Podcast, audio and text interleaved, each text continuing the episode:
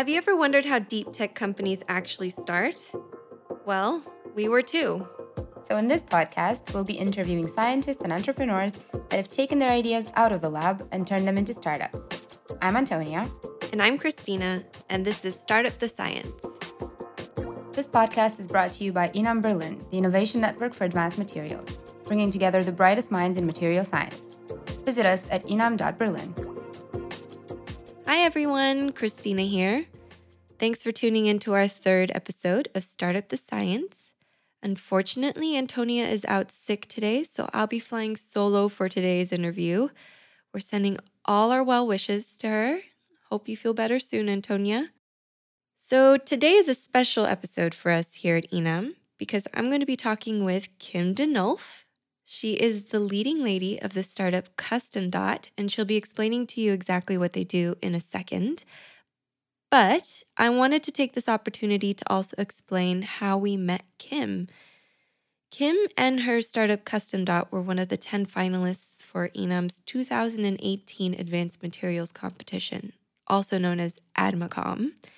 ADMACOM is an incredible but also very intensive two week accelerator program where INAM brings 10 finalists from all around the world to this amazing city of Berlin. And we put them through extensive mentoring sessions and pitch trainings. And basically, it's startup boot camp. But why am I bringing this up now? Well, it turns out that ADMACOM 2018 is now underway. Yay! So if you listen to this interview or this podcast and you think, oh, I'm an advanced materials startup, or or maybe you know of an advanced materials startup that might be a good fit, go ahead and head to our website, www.inam.berlin, and take a look at our ADMACOM page. We're taking applications starting very, very soon.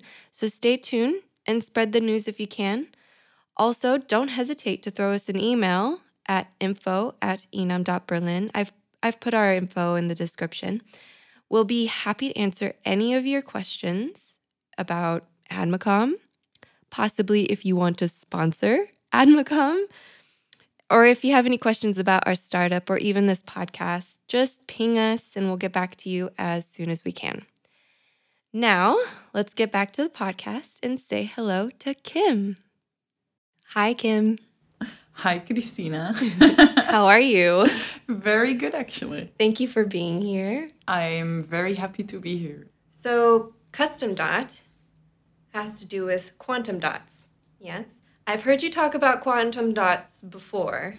And uh, last night I was doing my homework and uh, I, I looked up what quantum dots are on the internet. And this is what the internet said a semiconductor crystal of nanometer dimensions with distinctive conductive properties determined by its size. That is, yeah, that is extremely complicated, no? I do not understand a word of this, po- possibly because I'm not a scientist, but um, I thought maybe you could explain because I remember you saying how passionate you were about quantum dots, and I think you might be able to explain it in a simpler way. Okay, I'm gonna try my best. So, quantum dots are extremely tiny particles. And uh, the nice thing about them is that they can absorb UV or blue light and then they can transform it into a different color. And the awesome thing about quantum dots is that the color that they emit, so the color that comes out, is actually dependent on the size of the particles. But you have to realize that these are semiconductors that are extremely small. So, for example, if you would take the thickness of your hair and you would divide it by 40,000, then you're kind of at the at the scale of a nanometer, which is the size of a quantum dot, which is extremely small. That's crazy small. Yes. and it's because they are that small that weird things are happening and they call them like quantum effects and that's why they are called quantum dots. So it's just basically um, the size determines the color and the bigger they are the more the um, color shifts to the red. So the thing is also that the color is extremely pure. There are there are some powder phosphors for example like the traditional phosphors that can also um, absorb light and emit light again, but these typically have a broad spectrum or you cannot tune them that easily. So this is really the benefit of quantum dots, the fact that you can tune uh, the color that comes out just by tuning the size, basically. Wow. That's very different from the, you know, the internet's version. yes, it is. Now, I also discovered when I was doing my homework that there are tons of applications for quantum dots. Could you maybe give us an idea of what those are? Okay, yeah, it's really a giant market. You can basically think of anything with light and you can apply quantum dots in them, going from any kind of display. So, your phone, your computer, your TV, a projector in the cinema, a very big LED screen, for example, the ones that you have in Times Square, any kind of photo detector, solar cells as well, a bit. And you can go on and on and on. I mean, even in life sciences, you in, di- in diagnostics, you have applications for quantum dots. So, how do quantum dots and more importantly, QustomDot fit into this big picture? So, at the moment, quantum dots are only used in televisions. They are applied in this kind of film. And so there's blue LEDs, and the light of that blue LED is transformed into uh, partially into red light and partially into green light, and then you have three components, and that what that is what makes all the colors of a display. And so the quantum dots are now applied in this film, and that means that they are quite far away from the LEDs, which means they don't experience very high temperatures and also they don't really experience a lot of light intensity. So that means that you don't need uh, the quantum dots to be that stable. But if you want to apply the quantum dots directly onto the blue LED chip, that means that you need incredibly stable quantum dots. So they need to be able to handle 100 degrees centigrade or maybe even 120. And uh, they also need to be able to handle high light intensity. And quantum dots, the, the main issue with quantum dots is the fact that they are not stable enough to really be applied on chip. But there, our product is actually very stable. We can apply the quantum dots directly onto the chip, and uh, we already did some tests on that and we can make a single color color LED for example which is really cool. I've seen this. It is really cool. So um, this is your competitive advantage then. Yes. The fact that we can use the quantum dots directly onto the LED chip has the advantage that we can go to a lot more markets. So we can go to lighting. So there's a lot of different applications that we can target. And we just know that our product is more stable than the quantum dots that are now available on the market.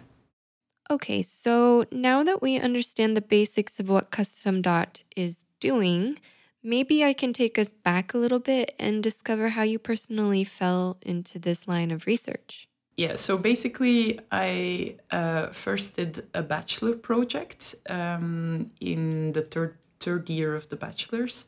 And there we had to choose a topic. Mm. And, um, you know, you get this little booklet and you get like, I don't know, 20 topics. And all of the, them seem extremely boring. Like all of them. You're like, okay, something with like, what is this? Okay, quantum physics or quantum chemistry no, that's not what I want to do. Okay, something else with like superconductors. Okay, no, it doesn't really sound interesting. And I really didn't know what to choose, but like I really didn't have a clue. So the thing that I did is look at the pictures. and then there was one picture with like all of these colored files, and I was like, oh, I should take that one. And that's how I rolled into like the quantum dot stuff all because of i couldn't make up a choice i see i think a lot of people will actually relate to that story though somehow some way i know i do anyways so out of university You also discovered your team. I know this much. Would you like to introduce them now? Yeah, okay. So, um, Mikael and Dorian are in the team, uh, and I'm naming them together because they work very well together. Um, they are the ones that invented the synthesis that we work with at this at this point, and uh, they are also uh, constantly, um, you know, improving it, really improving it, and they are doing so well. I'm so proud of them, really. oh, that's great. And then there's uh, Igor. Uh, Igor is a Ukrainian guy, and um, he came to uh, work with us um, as a postdoc as well. And he um, he's focusing more on devices, really. So how to integrate the quantum dots in devices by putting them in a kind of polymer matrix or uh, encapsulating the particles to be more stable. These kind of things. He's focusing on that. Um, and then there's uh, Sam. He's um, a guy with a lot of experience. He's a bit older than us, and um, he uh, used to lead the um, display department at uh, Philips in Belgium. And then a bit later, um, he was managing director at TP Vision. Um, and yeah, he has a lot of experience, and it's great to have him in the team. Lovely. I didn't know about the newest members, so that's great news. So, you went to university, met this great team. When was the point you guys realized that this quantum dot thing that you were all invested in could actually become a startup? Um, we went to this conference in the Netherlands and we had to drive about three hours there but there was some traffic and i was sitting in the in the front seat uh, of the car together with my promoter Zeger, and he was driving the car. And you know at a certain point uh, you have talked about every single topic that is possible. So you've talked about uh, the science you've talked about uh, the conference you just went to you talked about the traffic and the weather it, you talked about family and stuff like that. All the small talk. Yes, every, yeah. everything is gone. and then I was like, so Zeger, why don't we start a company? I mean, that would be nice, no? and he was like, he looked at me like a bit, bit like, what are you saying? Like, huh? He didn't Where? take you seriously, or no? He, I, I don't think he ever really, really considered it actually he said like bah, it's way too early to start a company. That's that's how he ended that conversation. But then so yeah i i didn't talk to him uh, about that subject anymore for about about a month or or maybe two. And then all of a sudden he comes to me in the hallway and he says like oh kim i i'm thinking about maybe applying for a uh, project it's um, a project at the Industrial Research Fund of the university, and it's actually to prepare for a startup. And I was wondering if you wanted to be the, the lead scientist. Whoa. Yeah. and I was like, okay, why not? And um, so he knew that I wanted to go travel after finishing the PhD. And he was like, um, We will know the result of that project in about four months after you finish your PhD. So it might be the perfect timing to go on your trip and then come back and uh, start the project. And then it all kind of fell together, you know? All the pieces of the puzzle just fitted. And it was super nice. It basically started out a bit as a joke, but not really. just a conversation in a car led to the startup. That's amazing. I didn't know that actually. I don't think you've ever told me that story. No, I randomly tell it to random people, but not a lot. oh, that's so cool. All right. So I think we have time for one last question. And I'd like to know what advice you would give to other high tech startups like QustomDot.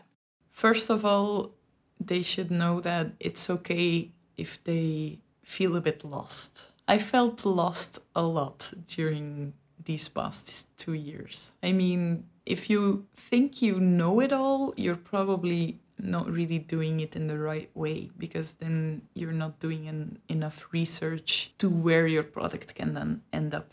So feeling lost is just fine.